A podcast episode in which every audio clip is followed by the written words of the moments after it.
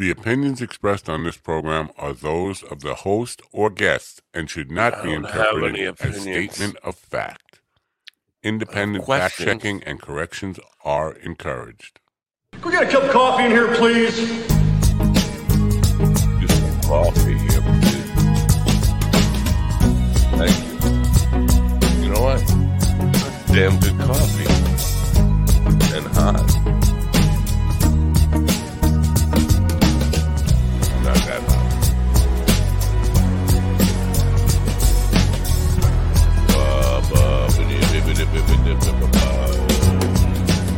Damn good coffee and hot. Uh oh. I'm getting text messages already. Who's who's text messaging me now? Uh, all right, there you go. Good morning, folks. It is what is it? It's Friday. How about that? Is that good news? It's Friday, January 20th, 2023. Today marks the one year anniversary since our friend Andy had life saving surgery and he is with us and now has his new special out on uh, YouTube. New, his special out on YouTube, the last shot, Andy Andrist. Uh, it is also the one year anniversary of the Potathon for Andy Andrist, where Carl Mann, Jamie Dykes, and myself streamed live for 40 hours.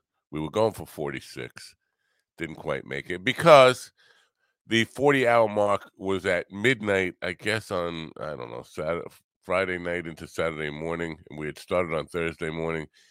And like midnight, there were, everybody was worn out. Nobody was watching anymore.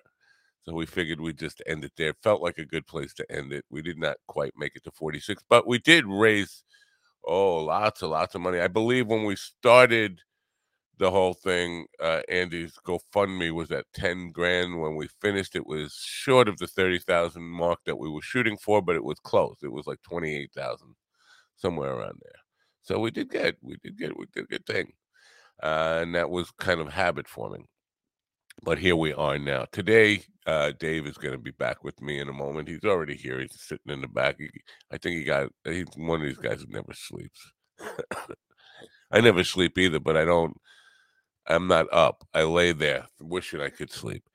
Anyway, a couple of things I did want to talk about.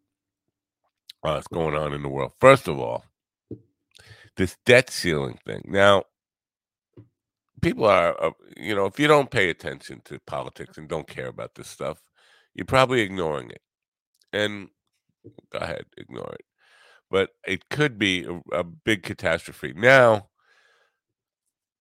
this we've we've come to this cliff before, and people have made gloom and doom predictions about what happens if we don't raise the debt ceiling and we default on our national debt. And it's always been predictions of doom and gloom, but we've avoided it. Both sides came together for the good of the country and made a compromise to you know raise the debt limit. The current climate with the Democrats and the Republicans, they have no interest in working together, coming together for the good of the country. And so I think we're fucked. I think it's going to happen this time. We're not going to raise the debt limit. We're going to default on our debt. This is me being uh, pessimistic and um, really doom and gloom. And what that is going to do is probably result in a global economic depression. That's my prediction. It's not a it's not a happy one. If you're looking for happy news on a Friday morning, and what does that mean? Well, that means you know breadlines. It means being poor. It means like rich people hoarding their money, nobody investing in anything, no jobs, no money, no weed. That's beat. I'm going home. that was my uh that was from my junior high school days. That's what we used to say. It's Friday night. I got no money, no weed. That's beat. I'm going home. That's what the world will look like, unfortunately, if uh, we get to where we're going. Uh, and how do we avoid that? Well, uh, we avoid that by goodwill and both parties working together. I mean, take a look at, at the two parties we have now and the way they dig in.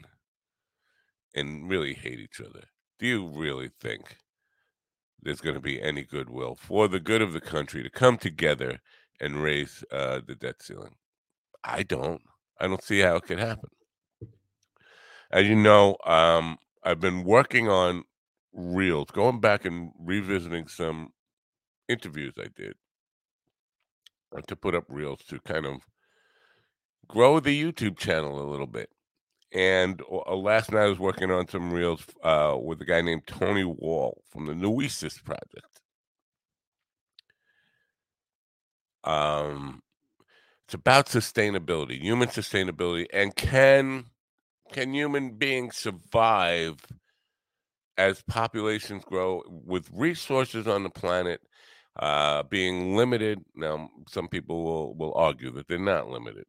I don't know how they make that argument, but I've heard that argument 40 years now that the only limitation is our imagination to find, you know, new ways of using the resources. Uh, that's pie in the sky Pollyannish thinking, in my view. And I could be wrong, and I'd love to be wrong about that. Um, but I do think we live in a real world where resources are very limited which leads us to things like war over resources, fighting over resources, which is, you know, when it comes to countries, that becomes war, which is what we're going to talk about with Dave today, because uh, he's been in a war. Uh, I've been in some wars myself, but not not national wars, different kinds of wars, um, local territorial wars. It's different when people are killing each other in hand-to-hand combat or using tire irons and knives and guns, um, handguns, not military weapons. Um, but David's seen some ugly things in nationalistic war. And we're going to talk to him about that in a minute. I want to first go back to Tony Wall and what he was saying about, because Tony's an optimist. He's the opposite of what I am maybe I play one of the clips from him.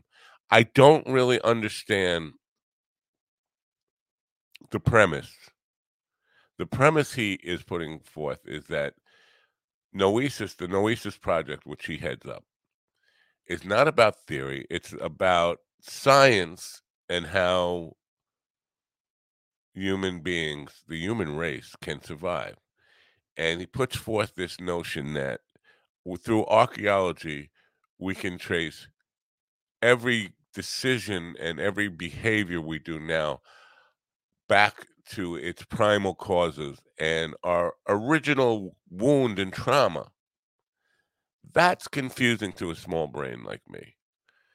Uh, so basically, what he's saying is at some point in our evolutionary period, human beings sustained a massive trauma that leads to all the behaviors that lead to war and conflict and all these kinds of things. If you understand that, you can explain it to me. It was a um I was hoping I went into the the hour conversation really hoping to learn something. I came away more confused. Um I did not come away more optimistic in any sort. And I know he I'm going to play you just one clip. Let me see what I can play here. Um,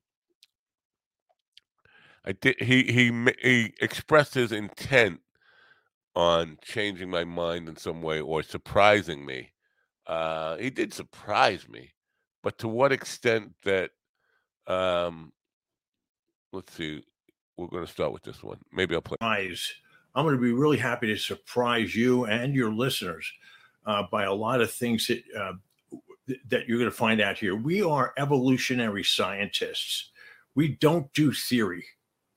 Um, the human race that is put upon, we can agree, a, a, a very put upon human race has no luxury of theory, Matt. And uh, we're, we're going to that. So we don't do theory, and uh, you will find what you're about to hear is full of hope and remedy. However, uh, we are in deep, and I'm about to describe how deep we are. And then I'm going to tell you what the value of bad news is. the value of bad news brings clarity, and that's what we need. I love. We are in deep. Uh, well, that's one thing I definitely agree with him on. We're we're in uh, we're in deep. Uh, speaking of in deep, Dave's been in deep. Let's talk to Dave. Let's bring Dave in and, and find out his uh, opinions on all this stuff. Welcome, Dave. Good morning. Hey, thanks for having me back again, Matt. You're always welcome here, dude. A- anytime you want to be here, anytime you're willing to come on, I'd love to have you. oh Um, yeah, if you need, you just need something like a.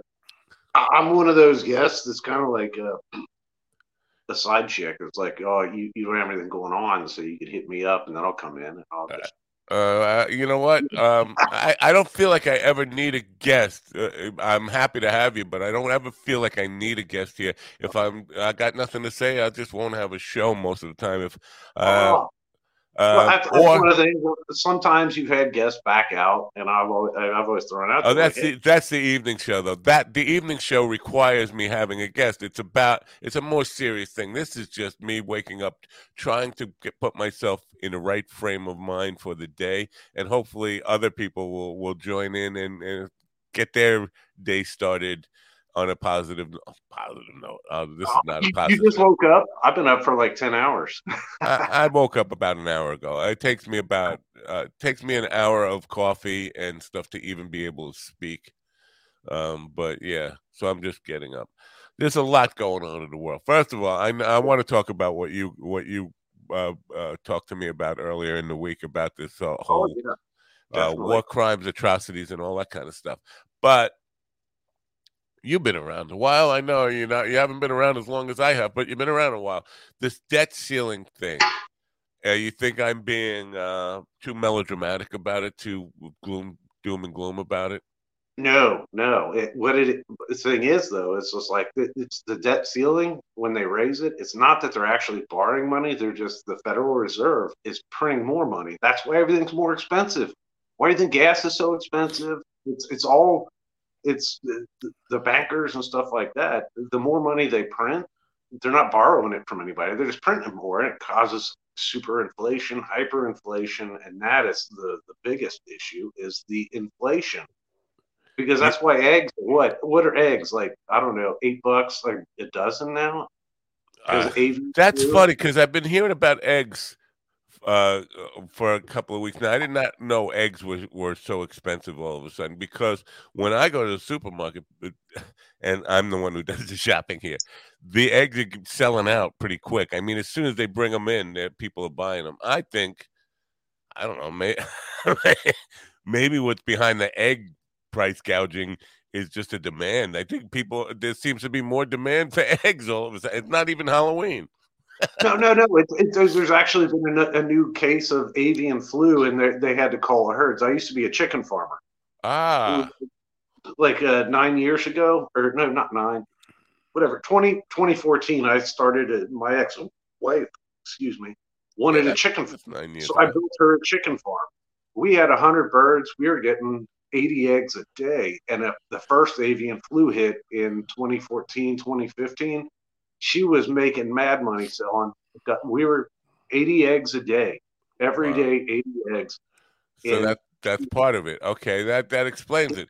Uh, now now you scare me because I have been saying that COVID was a test and it was an opportunity for us to learn to deal with something because this avian flu can has the potential to be really super deadly and wipe out millions and tens of millions of people, hundreds of millions of people. Has the potential for that.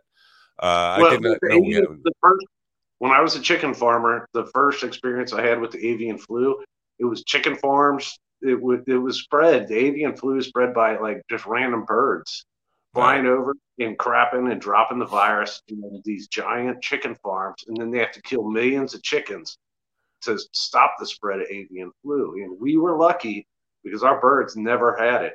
We Right.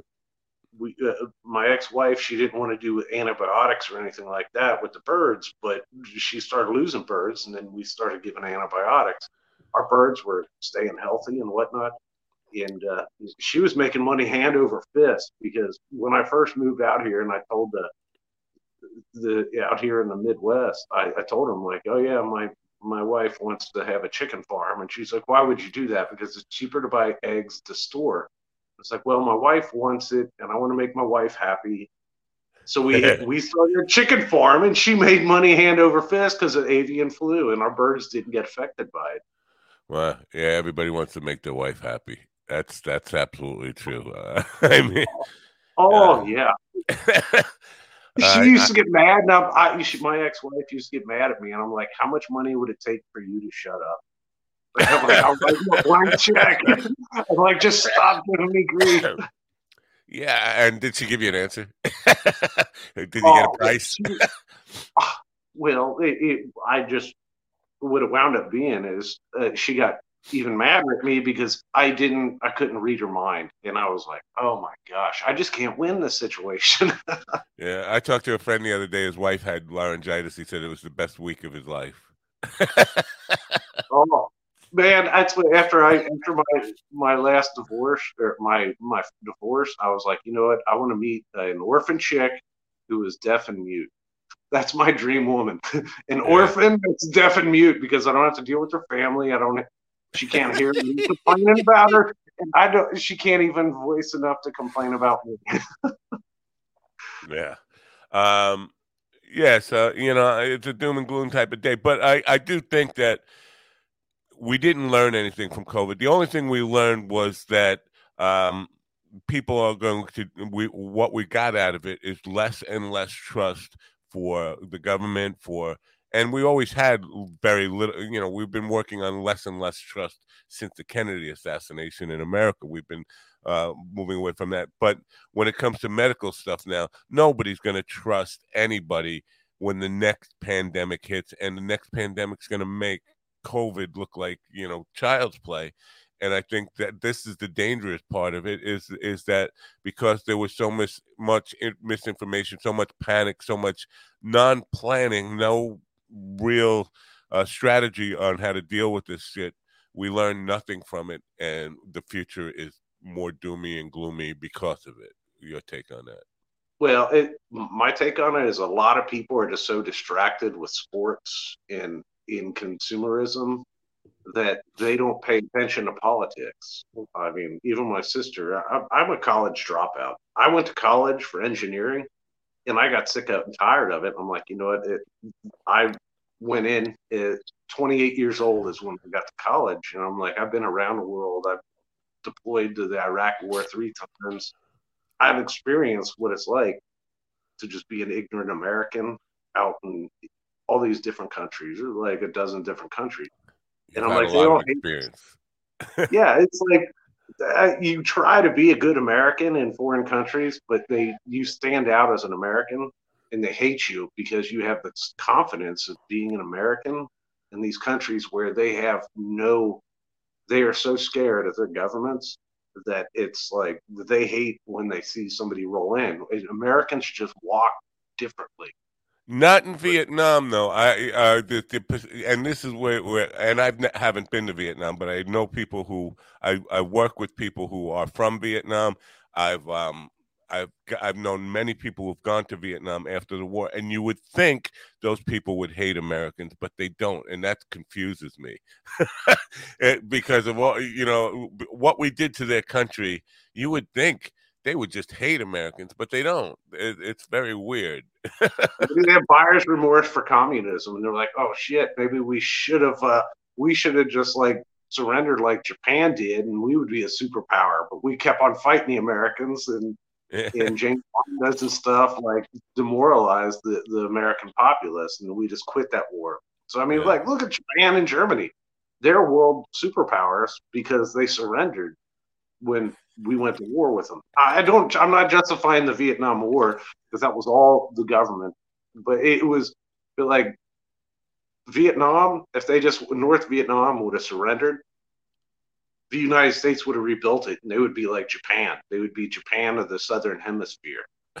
but yeah, yeah, it's like they still have uh, more rice paddies than they do uh, Yeah.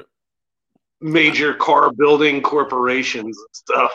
yeah uh but it's uh, and i'm told it's it, it's uh for people who who want me to go there i've been I, people have been enticing me to go to Vietnam for 10 years now. I'm told it's like paradise as far as some of the natural beauty there. For all the bombing and, and stuff we did, we did not ruin the beauty of the country. It, and I guess that's why people have been trying to take it over for. There's a lot of resources there. People have been trying to take it over for 200 years now. Uh, but so that that's a whole a subject for a whole other day. And I've talked enough about Vietnam uh, on both Yeah. programs. Yeah, it's a great country. I love the Vietnamese people. I mean, that they, they nine out of ten you meet, their last name is Nguyen, spelled N G Y Right. N G U Y E N, and Nguyen. everybody's like, "Guy, win, win. Yeah, and it's like, no, no. All you have to do is be culturally sensitive, and it's like, no, it, it's it's pronounced Nguyen. Yeah. Yeah. Yeah. It's like, don't be ignorant. It's Vietnamese people. I love them. I Yeah. love them. Some of my Yeah. best friends are. I don't. I'm not trying to sound like Trump or anything like that. Some of my best friends. Yeah. Oh No. no, no, because when I was in the service, when I was in the military, all the bases, they, it's like they have uh, the military, the U.S. military actually recruits, uh, like Filipinos and Vietnamese people, like to come and work on bases around the world. I know. I swear, there's more Filipinos outside of the Philippines working on American bases around the world. And in in LA doing podcasts. Uh, but that's a whole other thing. Um, Oh yeah, yeah, yeah. Wait, you want to get back to the uh, the Iraq war crimes? that I- yeah, well, you said now before before you get into the war crimes, you said you were deployed three times. Now I'm curious, what what does that mean? Does it mean you're deployed, come back, and then re-enlist, or what does that mean? Or No, no, no. What it is is like I, I signed up September 11th, 2001, and it was like that whole hate for uh, anything Muslim. And I regret that because I didn't know anything about Muslims because I'm here in the Midwest. And it was just like, oh, yeah, we were told, the government told us, uh, the news told us, right, oh, the Muslims hate us and they want to kill us all for some new crusade or whatever, like an anti crusade. And it was like, I, I walked into the Marine recruiters. I'm like, I just want to kill terrorists. I'm to get revenge for uh, 9 11, you know? how old how old were you then? You were like twenty or something, so- uh, I was 20. Yeah. I was 20. I was in a dead end job. And I'm like, this, I need, I needed uh, my uh, wisdom teeth pulled and I couldn't afford it. And I was like, well, there's free dental in the military and I could, I could go kill terrorists and So do on something the on the day that the the the World uh, Trade Center was attacked and the Pentagon was attacked, you went to the recruiter that day. Yes, I my mom, I both of my brothers were already in the military, army, Wow. navy, and I was scared for them. I'm like, they're not. uh, I'm like, I knew there was going to be a war, and I had a good idea. Like, yeah, Bush, he had a hard on for Iraq and Saddam, and I'm like, I know there's going to be a war in Iraq. Afghanistan kicked off first, and uh, I was just like, I always wanted to join the military, but I'm like, it's it'd probably be really boring if you join if there wasn't a war going on. And that was the big mistake ever because since World War II, there hasn't been a just war. And it only took me a couple months during the initial invasion of Iraq to realize this is just another unjust war. We won't win.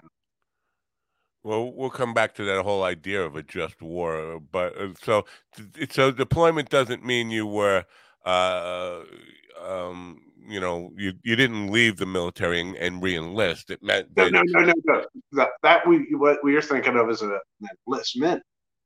A Yeah. deployment, you can go on multiple deployments. Deployments depends on the branch. Uh, the Marine Corps, they're generally about seven months for a standard deployment. The Army, they like to do 13 months, and I think the Air Force does about 13 months. I don't know what the Navy does, but uh, yeah, you you're just like you're at your home station or whatever your base where you're stationed at, and they're like, all right, you just one day you walk into work and they're like, hey, uh, we got orders for you. We're sending you overseas, and you're like, where to? Can't tell you yet until the paper orders come in, and then you get the orders, and it's normally you get about two weeks notice, and then you have to get all your affairs in order. Like, okay, yeah, I got to go see the legal officer and write a will. I got to uh, get all my stuff packed up. I got to notify my family and tell them like I'm I'm going to the other side of the world. I can't tell you where, can't tell you how long. I don't know. And that was like my, my the first time. It was just yeah, hey, God forbid you're like 20 years old, 21 years old, and you have a girlfriend. And like, hey, um, I got to leave. I don't know how long, and I don't know where I'm going, and all that. Yeah, you get your Yeah. you get dumped. And it, even if they stick around long enough for you to go over there, then you get a Dear John letter. Like, Yeah, "Oh, yeah, yeah. You, yeah, it's like it's been two months, and like I miss you. I, I'm scared that you might die, and uh, I just can't deal with this. Like son of a bitch, and then you're over in some shithole country, and No, it's impossible that eh, eh, uh, even in uh, military or civilian life, long distance relationships, somebody's fucking around. If even, I'm Oh, sorry, oh, no, yeah. people Well, don't you know what the thing is, these these civilian chicks that date military guys need to realize it's not like World War II and Korea and Vietnam. We weren't allowed in Iraq and Afghanistan. There wasn't hookers available for us. I mean, if you were going to get laid, it was going to be by military chicks. And yeah, if you all you had to do, what we would do is we talk to our corpsmen because STDs were rampant because it was a sex fest on on those deployments. I remember So- one base I was there was like there was 15,000 people on this base, only 1,500 girl or 150 girls, and we're giving out 1,500 condoms a month. So you do the math, and there's a lot of yeah. They're like, it, it's supposedly or well, what they told us is illegal to have sex on a deployment. But it, yeah, there, there was in Bahrain the first one. Like, Before, before we go yes. any further, I just want to put it out there that I've only tried to wear a condom, and I'm not. I, I am not endorsing this behavior because it was risky and stupid. But I've only tried to wear a condom once, and it did. Uh, I, it, I didn't make it through the entire intercourse with the condom. it was. I can't. Oh. It's not for me. But Oh yeah, that's an like yeah, irresponsible thing to say. I realize that. If you're a young person, use a condom. Um, go ahead. no. If you're a young person, just rub one out. Don't yeah, risk yeah, the yeah, yeah, yeah, yeah, true. So, when did when was the first time? And this is jumping way ahead, I guess. But when was the first time you saw something that would qualify as something atrocious, an atrocity? Eh? it wasn't seeing it personally because I was air wing. I was behind the lines and I was working on jet engines. I was working on aircraft, but it was in 2004, my second deployment. Get this.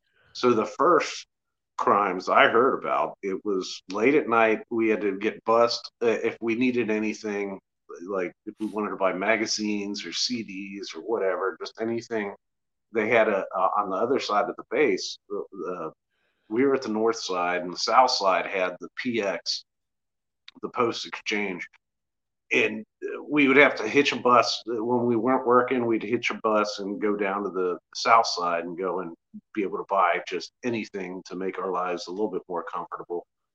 And uh, on the way back, it was dark, and sitting in front of me on this bus, where it was when 04, early 04, the Marines were sent over to relieve the Army. They'd been there for uh, over a year, and they pushed from Kuwait and Saudi Arabia up into all these Iraqi bases, and they just needed the Army needed to send the guys home because they were just war weary and whatnot.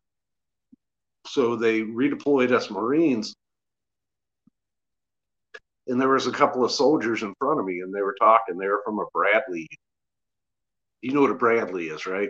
Yeah, It, it, it's a smaller tank. It's not an Abrams. Right, Abrams is the heavy tank. The Bradley is the smaller one. And uh, these two guys were sitting in front of me. We were in the dark on a six mile drive on this bus, and they were talking like, "Hey, did you hear about so and so?" And the guy's like, "Yeah, yeah, I heard he got killed." And we're like, "Yeah, we killed him." So it was actually it was called fragging in the military. It's when somebody you don't like in a combat zone, you can you kill them. Everybody gets together and they're like, "This guy is dangerous. Let's kill him." And I was sitting there for about a twenty-minute bus ride, and uh, these two soldiers were talking about how this other soldier they killed him. They killed him, and then they laid him behind a Bradley, and then they had the Bradley run over him and turn him into freaking ground human beef. And they're like, "That's how they hid the crime." I think they shot him or something like that, and then they just put him behind this Bradley and ran this armored vehicle over him. So it Oh couldn't. You couldn't. Yeah, that was what's going on. There was a lot of fragging going on in the Iraq War. There's a lot of people like died in the Iraq War that were killed by Americans. They were Americans killed by Americans. Just because they didn't like them because they were like an asshole or something, or you know, well, an asshole. what it would come because when you're in boot camp or basic training, they talk about that. They're like, if you act stupid in a combat zone, there's a thing called fragging, and it's like if enough people in the unit think that you're a, a risk to the unit, you will get your ass killed, and nobody gets in trouble for it. Holy So fuck! Yeah, it's fragging, man. Let, let, let me ask you, Bob, before you go any further on this. So, and I have no military experience, obviously, so I don't know about this. But I'm thinking that somebody out there is is in a leadership position, right? Who's who's making the call? Who's is it something that's actually discussed? Like, w- w- listen, this guy's got to go, and and somebody like a sergeant or somebody in charge says that, or is is it spontaneous and like we're just out at night? This guy's being a dick. Let's uh, we're sick of him, and they, the way way fragging happens is somebody gets sent over there and they're too scared. They're too scared, and they like a few good men. Uh, that the uh, the guy who got uh, code redded, he was basically seen as a guy who was weak and scared. Yes, that's how fragging happens. But And who makes the decision? Somebody's got to. Somebody's got to actually utter the word. Let's take this guy. It's- You know what I mean? It doesn't just happen. People don't look just look at each other in the eye and say, eh, "How does it happen?" what happens is somebody doesn't want to deploy. They join the military for college money or to get out of their dead end life, and then they get deployed, and they're like, "Oh, I didn't think I would get deployed." It, there's there's two ways you could be over there in in a, in combat zone. You were like, "All right, I signed up for this. I could possibly die, and I'm not going to be scared." Or, No, I I get get what you you're that. saying. I would be that guy. I would be the guy who, who became a pussy in, in the in the fog of war and said, "I'm scared," and then I would get fragged. Fred, but no, no, no, no, you wouldn't have got fragged because there's there's the guys like I got scared when I was first over there and shit. It was like I it, it, you just have to make that decision. Uh, The people that are around you, you care more about their lives than your own life. yeah, I get it.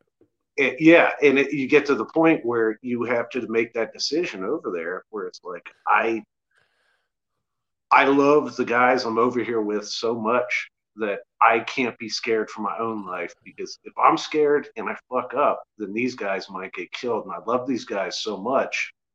But there, there's guys that just don't ever cross that bridge, and then they just get so scared and they act stupid and they do stupid things and then everybody starts talking because like it doesn't just happen it's not like oh you screw up this if is you what I up- want. This is what I'm asking you because it seems to me somebody has to actually utter the words, "Let's take them out," or or something like that, right? well w- w- well that was one of the things is like you've heard about hazing Yeah, of course. hazing in the military it got outlawed or banned or whatever and they were kicking people out for hazing but the hazing back stateside is what prevents fragging in a combat zone. You would get new guys in and you just treat them like shit. And the guys that just just wanted to fit in. I mean like people without families people that just had nothing else to live for but they the, the guys that they're serving with like we all went through the same shit together. But you know what it, it's what prevents fragging is the junior guys that get together and you're like yeah we're all this sucks. This sucks but i love you and i care more about you than i care about my own life and i will do whatever it takes to protect you over protecting myself. And that's how you get these guys. I mean i never got any awards because i it was i was never positioned in a situation where my friends were at risk. I mean they were at risk but it was random risk. It wasn't like we were in a firefight. We weren't kicking down a door. We didn't have to jump on grenades but it was just we looked out for each other. And the way to prevent that is like on the state side you just treat guys like shit. You you get these new guys and you tell them you can't fit in unless you accept what we're going to do for you or do to you. And I was almost like a haze master in my squadron just because I was so creative and call it sadist, sadistic. But it like, like I would come up with the most creative ways. We're like, all right, let's test these guys before we wind up going to Iraq with them. And the guys that were like, all right, yeah, I'm not going to rat on you. I'm not going to complain. Those guys were like, all right, yeah, they're good to go over there. But then you wound up with these guys that they, we couldn't haze or we didn't get a chance to haze and they wind up over there and they freak the hell out and everybody complains. It takes a while for somebody to get fragged. I mean, like it's they got to screw up, just be a perpetual screw up. And some of them even I, I, there was a, the first deployment. There was a guy. He was threatening to kill himself because he was so scared to be over there, and we weren't even really in danger. We were in Bahrain, but we would get sent up to Iraq, Kuwait, stuff like that. And there was a guy. That, one they make it hard. There's guys that, back during Don't Ask, Don't Tell, they were like, "I'm gay. I'm gay. Kick me out." Or guys like, "I'm suicidal. Kick me out." And then they should have been kicked out. But they make it hard for it. They're like, oh no, especially after well, no, don't ask, don't tell was they made it harder during don't ask, don't tell for the guys just claim that they're gay and get kicked out. They're like, no, uh, get your boyfriend in here and make out in front of us. Otherwise, we're not going to believe you're gay. We got your ass. They need, they just needed cannon fodder. So they made it harder for the chickens to get kicked out just saying like, "Oh, I'm gay." And they're like, "All right, prove you're gay. Put on some gay show in front of us, and then we'll we'll we'll kick you out."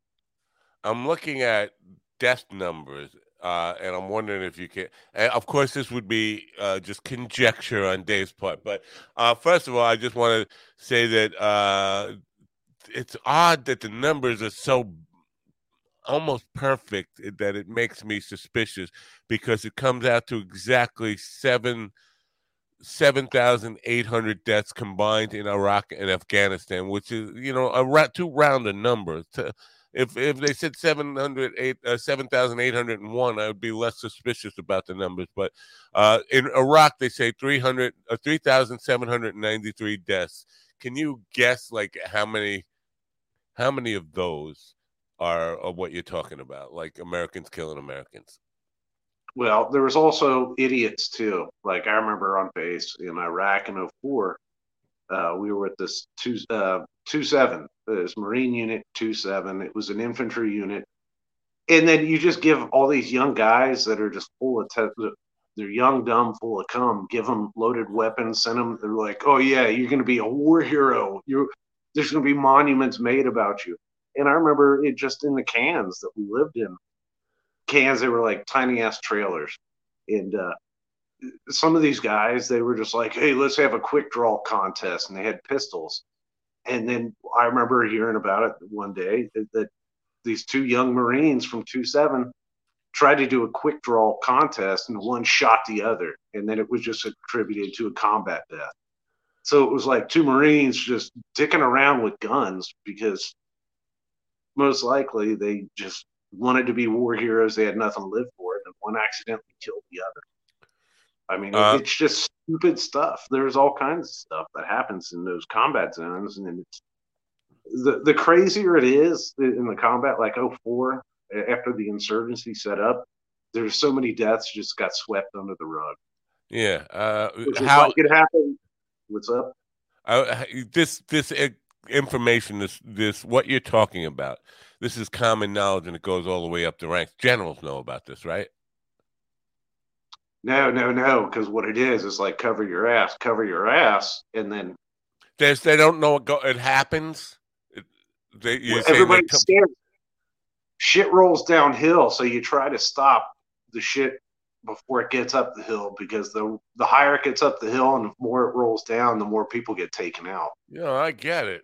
It see, it, uh, I, I, it's very curious to me, uh, and I'll come back. I, I, don't want to derail the whole conversation here, but I'll come back to Vietnam. There was a guy, uh, Lieutenant William Calley, and this is a whole other kind of atrocity. This is where where women and children who were not part of the military were being taken out uh, burnt in their homes and, and slaughtered by Marines in Vietnam.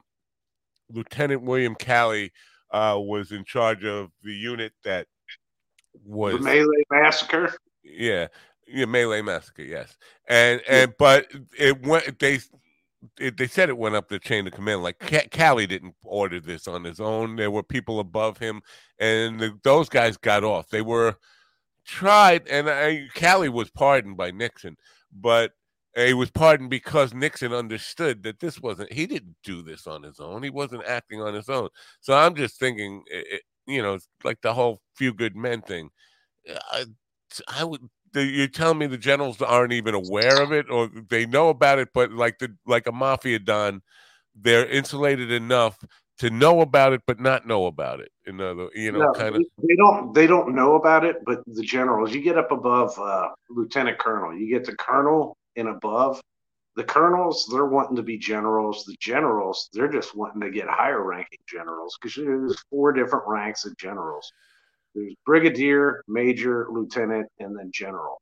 It- it- and they're all generals, and they're all politicians. The generals are all politicians Yeah. the colonels, the full bird colonels, they're politicians too. So whenever th- something comes across their desk, like somebody lower ranking did something wrong, they're just like hammer their dick to the wall.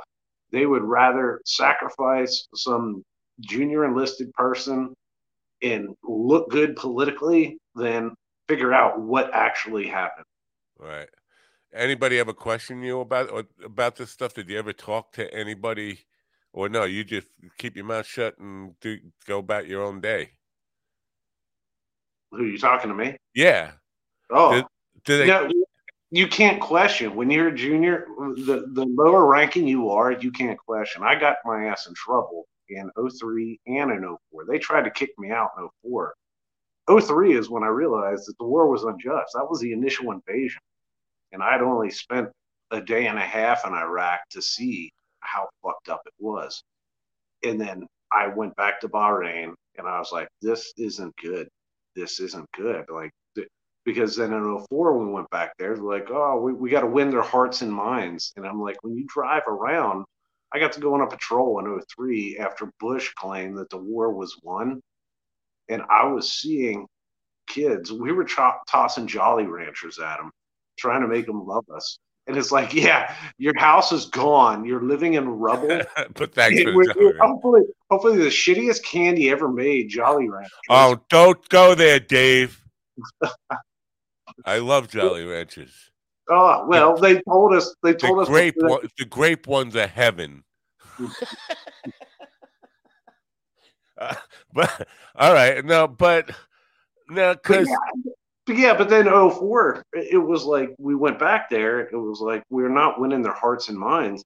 And then after the 04 deployment, I wound up uh, when I got they were trying to kick me out. I was accused of uh, being a homicidal maniac because I joked around. I'm like, this is kind of messed up because there was infighting in the Marine units as far as staff NCOs were trying to flex on who who has a bigger dick. And it and they would fight the staff ncos would fight and the junior enlisted marines we had to pay the price for it. We weren't allowed to eat in the chow hall for at- least a month. We had to eat mres uh, because uh, 27 was running the chow hall and our squadron 352 was running the internet and phone tent the inter- the chow hall was only open four times a day you had breakfast lunch dinner and mid-rats and then the internet tent, as long as nobody got killed from the base, it was open 24 7 for people to, to go and call home, email their family members and all. And we had a staff sergeant in our squadron. It was like, no, uh, 2 7, you need to give us volunteers to work because you're only open four days a week or four times a day. And this staff sergeant from our squadron said that, well, uh, we're not allowing anybody from 2-7 to come into and use the internet and the phones. And 2-7 was actually the ones that were getting the most casualties in 04 in Iraq. And we all got pissed off because, like, wait, wait a minute, Th- these guys, you're you're denying them to call home to their wives, their girlfriends, or their their parents, their siblings, and all that. You're denying them because you're just trying to flex.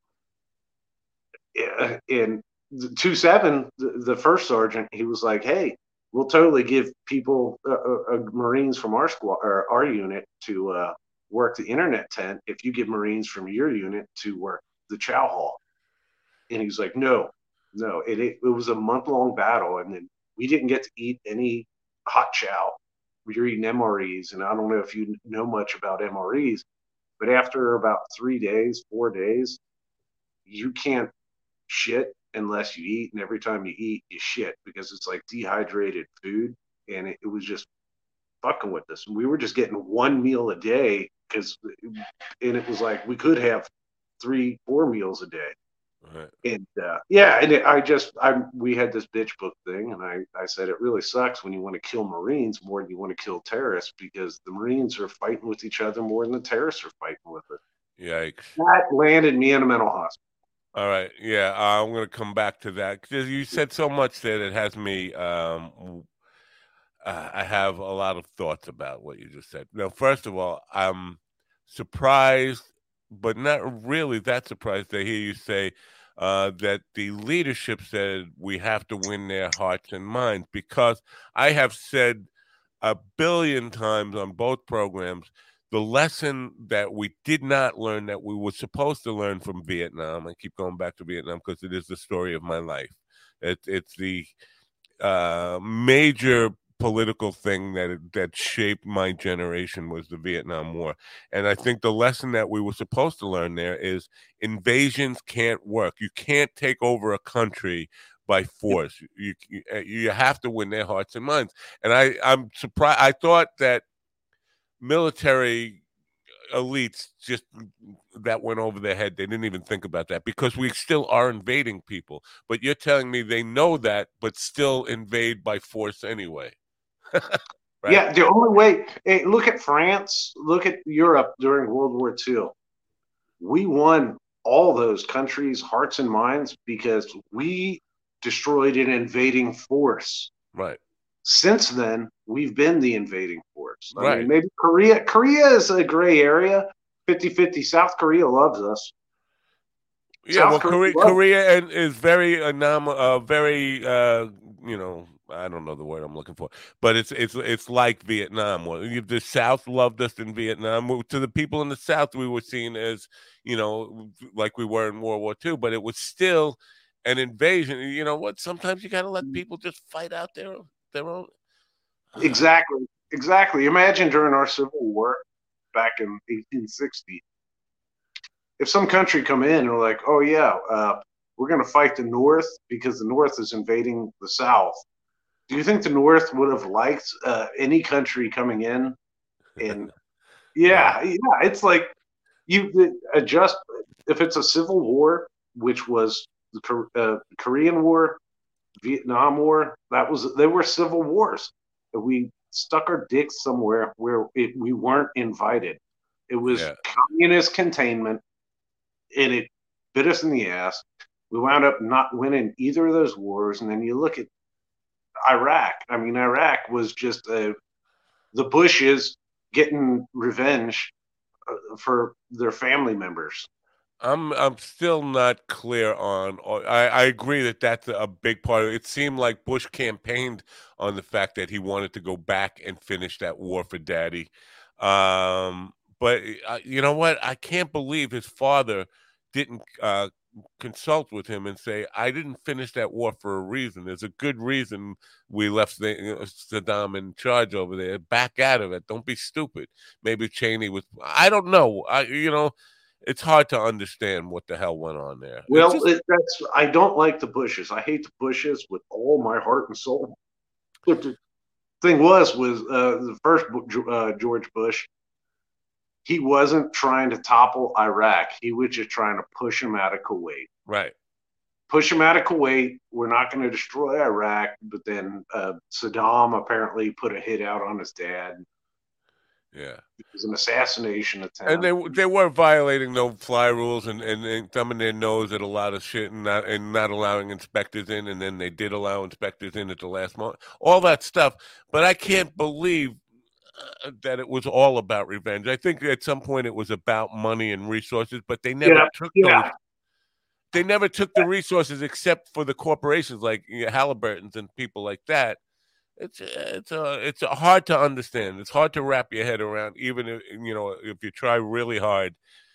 Uh, You know, you want to hear here here is the the final part uh, after I came back from Iraq in 04 and I didn't get kicked out. I passed my psych evals. I, I was diagnosed. So I am one of the probably the few people I got the medical records, almost posted them where I got a psych eval in Iraq for being a homicidal maniac, joking about how I wanted to kill Marines more than than terrorists.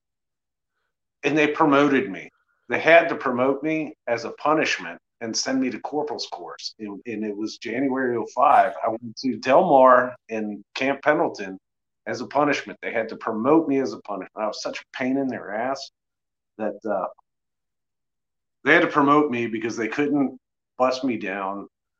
And I was there with, you remember uh, the Fallujah push, uh, Phantom Fury. That was the operation. Phantom Right. Fury was when the insurgents flooded into Fallujah. And I wound up going to corporal's course back stateside. They promoted me to go there. And all the guys I was there with had Purple Hearts and Bronze Star. You know, I felt like such an idiot because it was like, I'm an air winger, and I was with all these grunts that were in the Fallujah push, Phantom Fury. And they were just talking about the, the crazy illegal things they did that violated Geneva Conventions, where they would they would kill people, but they would carry guns. And when they would kill people that they thought were terrorists, they would plant guns on them, and it was just swept under the table.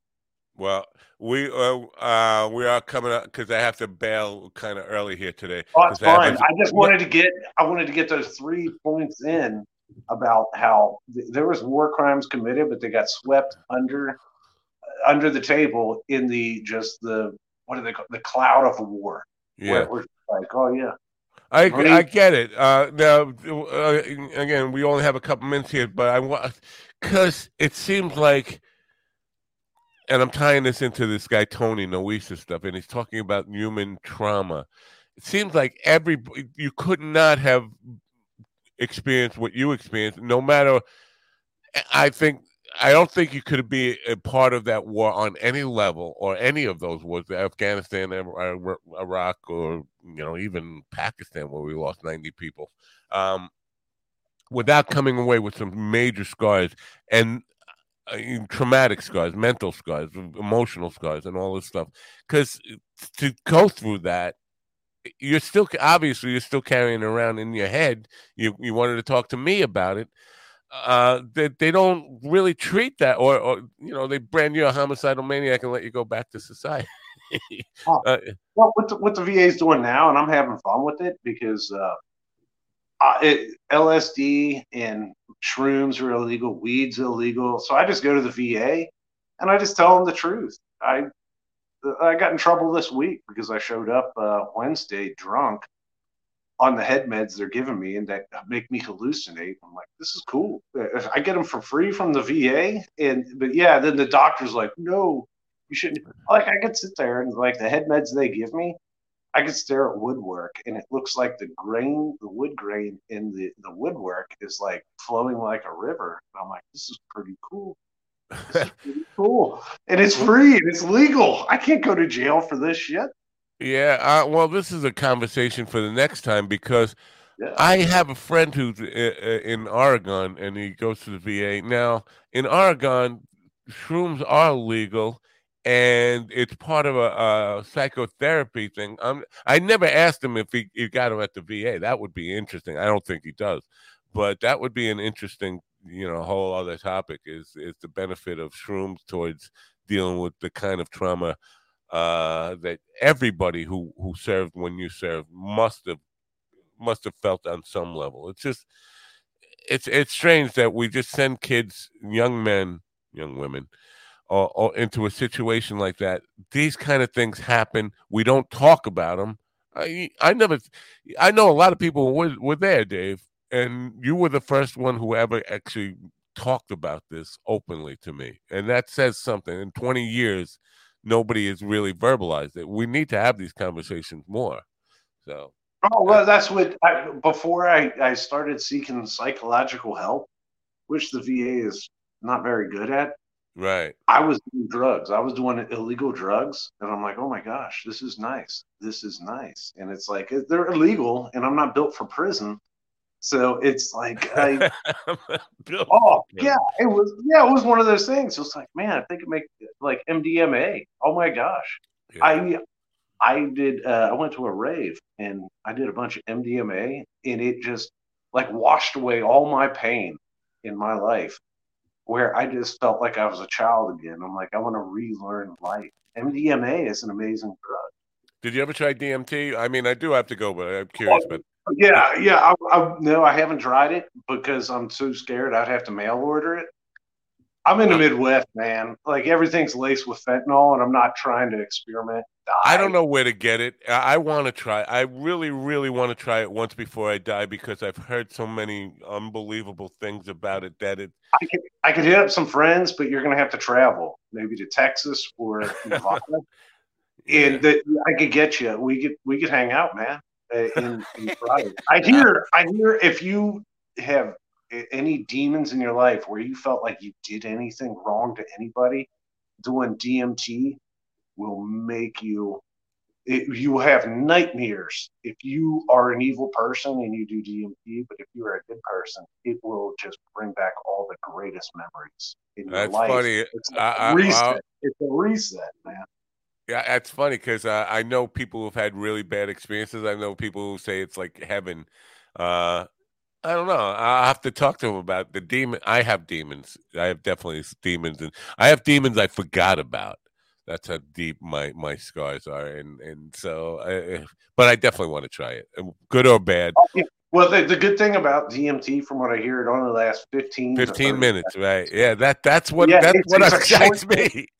I hated like LSD because it was 15 hours or, or whatever. Yeah, I was gonna say DMT isn't like doing acid or uh, shrooms where it's like it's an extended punishment. Right.